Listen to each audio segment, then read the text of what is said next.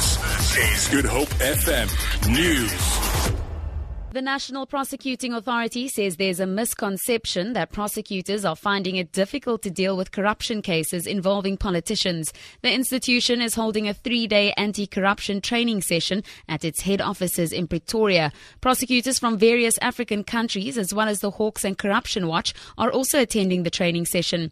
Advocate Xolisile Kanyile is the Director of Public Prosecutions in the Free State. When a criminal case has been brought to our attention, we look at that case, we direct, we, we, we follow what you call a prosecutor guided investigation. Uh, we get involved in directing that investigation. And whether a person is politically connected or not, if there is sufficient evidence for that matter to be taken to court, we take it to court.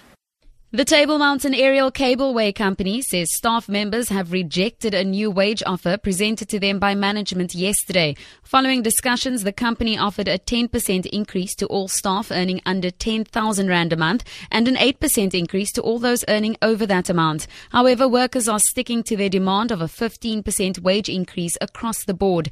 Members of the South African Commercial Catering Workers Union began an indefinite strike yesterday. South Africa's Cape Mountain zebra is no longer threatened with extinction. A proposal to transfer the subspecies from an Appendix 1 to an Appendix 2 listing has been adopted at the CITES conference in Johannesburg. Lynn Arendse reports. Environmental Affairs Minister Edna Molewa says the Cape Mountain zebra is endemic to South Africa and no longer meets the biological criteria for an Appendix A listing. She says South Africa's conservation of the subspecies has been extraordinary from less than 100 individual animals in the 1990s to well over 5,000 in 2016. The animal roams freely in the Mountain Zebra National Park and the Karoo National Park. Lynn Arendse, SABC News, Cape Town.